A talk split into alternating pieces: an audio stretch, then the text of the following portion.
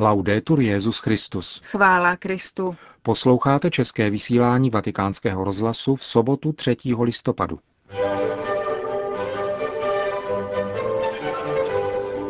Čtyřista členů hnutí Fokoláre bylo dnes dopoledne na zvláštní audienci u svatého otce. Benedikt XVI. dnes ráno přijal na audienci také portugalské biskupy, kteří jsou v Římě na kanonické návštěvě ad limina apostolorum. Nadace Církev v nouzi vydala zprávu pro následování a zapomenutí o persekuci křesťanů v dnešním světě. Od mikrofonu vás zdraví Milan Glázer a Markéta Šindelářová.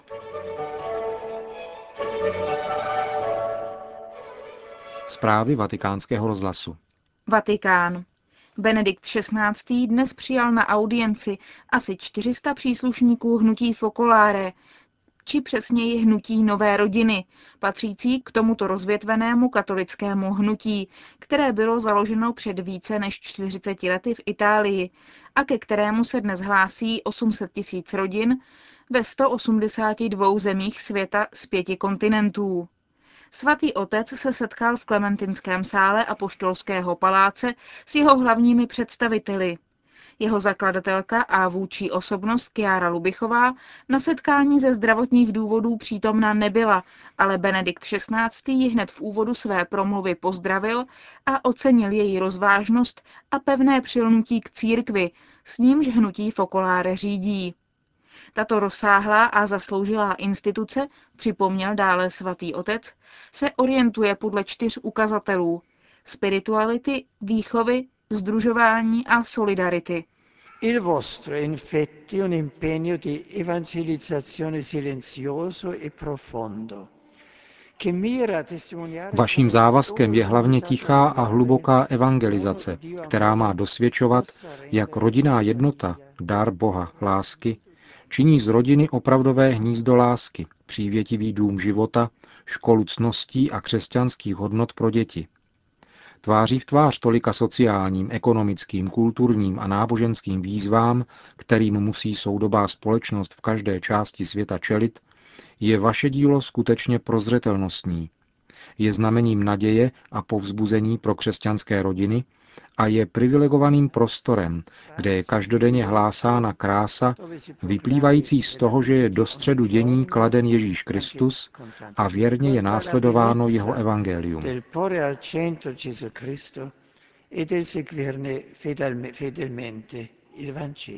Přibližně 200 manželských párů z hnutí Fokoláre se v Římě účastnilo sympózia organizovaného hnutím Nové rodiny. Jehož téma znělo Dům postavený na skále, žité evangelium je odpovědí na problémy dnešní rodiny. Auspico di cuore che anche grazie al vostro impegno possano essere individuate strategie pastorali. Ze srdce doufám, že také díky vašemu nasazení budou nalezeny pastorační strategie směřující vstříc rostoucím potřebám soudové rodiny a mnohým výzvám, před nimiž stojí, aby nepřišlo na zmar její osobité poslání v církvi a společnosti. Citací z apoštolské exhortace Jana Pavla II. Familiaris Consortio připomněl Benedikt XVI., že posláním rodiny je střežit, zjevovat a sdělovat lásku jakožto živý a skutečný odlesk lásky Boha k lidstvu a Kristovy lásky k církvi, jeho nevěstě. Secondo il progetto divino la famiglia è dunque un luogo sacro e santificante. Podle božského plánu je tedy rodina posvátným a posvěcujícím místem a církev je jí vždy na blízku. Podporuje ji v jejím poslání i dnes, protože hrozby, které na ní dorážejí zvnitřku i zvnějšku, jsou mnohé. Je zapotřebí božské pomoci, aby se nepodléhalo sklíčenosti. A proto je zapotřebí, aby každá rodina dnes s důvěrou vzhlížela ke svaté rodině, která je onou původní domácí církví, v níž podle tajemného božího plánu ve skrytu dlouhá léta žil boží syn. Ona je tedy prototypem a příkladem všech křesťanských rodin.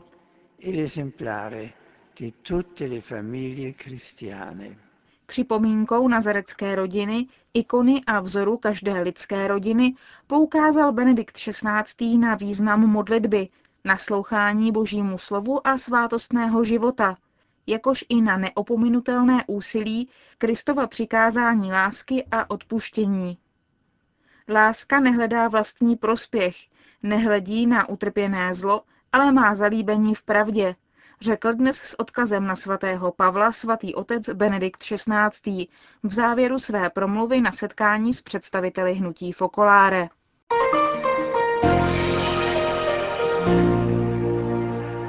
Vatikán. Benedikt XVI. dnes ráno přijal na audienci první skupinu portugalských biskupů při příležitosti jejich kanonické návštěvy ad limina apostolorum. Biskupy vede předseda portugalské biskupské konference Monsignor Jorge Ferreira da Costa Ortiga, arcibiskup Bragy. Portugalská církev má silný vztah k paně Marii, která se zjevila v portugalském městě Fatima. Právě letos tu proběhly oslavy 90. výročí tohoto mariánského zjevení. Země má 10,5 milionů obyvatel a 90% z nich se hlásí ke katolické církvi. Portugalsko momentálně prochází obdobím, kdy sice z části stoupá spolu zodpovědnost mezi křesťany, na druhou stranu ale například klesá počet kněží. Takto situaci portugalské církve reflektuje monsignor Jorge Ferreira da Costa Ortiga. Máme před sebou různé problémy a mezi nimi je i pokles náboženské praxe. A potom také nesoudržnost části našich věřících, nebo rozpor mezi vírou a životem. Zaznamenáváme méně kněžských a řeholních povolání a laicismus, který nás obklopuje a který proniká i do církve. To jsou některé naše obavy, ale snažíme se vidět také pozitivní aspekty, protože si každý den všímáme rostoucího vědomí příslušnosti k církvi. Ti křesťané, kteří se jimi cítí být, to projevují. Nacházíme také stále větší smysl pro spoluzodpovědnost, v některých případech dokonce velmi silný, stejně jako pro svátostný život – některých místních církvích nacházíme muže a ženy, kteří velmi usilují o transformaci tímto způsobem a zavazují se ke čtení Božího slova, meditují ho a potom ho hlásají jednak v katechezi, jednak, jak my říkáme, v základní formaci a ve všech dalších okamžicích. Církev v Portugalsku má tři arcidiecéze a sedmnáct diecézí. Farností je přibližně čtyři tisíce. Na posledním plenárním zasedání portugalského episkopátu bylo zdůrazněno, že je nutné podpořit ochranu vzniklého života, zejména vzhledem k tomu, že byl v zemi letos schválen zákon o legalizaci potratů. V Portugalsku jsou stále živé vzpomínky na čtyři návštěvy Jana Pavla II. První ve Fatimě krátce po atentátu, který na něj byl spáchán v roce 1981 a poslední v roce Velkého jubilea. Se stejnou radostí se teď portugalští biskupové setkávají s Benediktem XVI. Ještě jednou Monsignor Ortiga. Doufám, že pro nás, biskupy Portugalska, to bude velká zkušenost společenství. Společenství, které, jak říká Benedikt XVI., bude svědectvím lásky Boží. Takže portugalský lid uvidí, jak se křesťané milují navzájem a přispívají ke společnému dobru. Věří v Krista a vírou v Krista uznávají roli církve, a to nejen historickou, roli, která je dobrem z celé společnosti. Říká předseda portugalské biskupské konference Monsignor Ortiga.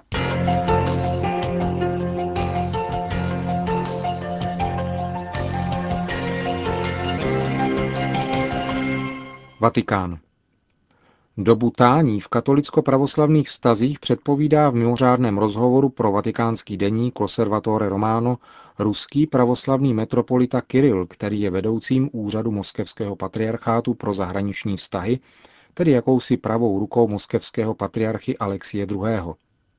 Podle mínění metropolity Kirila je příčinou oteplení vzájemných vztahů s ruskou pravoslavnou církví jmenování nového katolického ordináře v Moskvě, Metropolita Kiril označuje arcibiskupa Peciho za člověka dialogu a spolupráce, což vzbuzuje podle něho naděje na další vzájemné zblížení.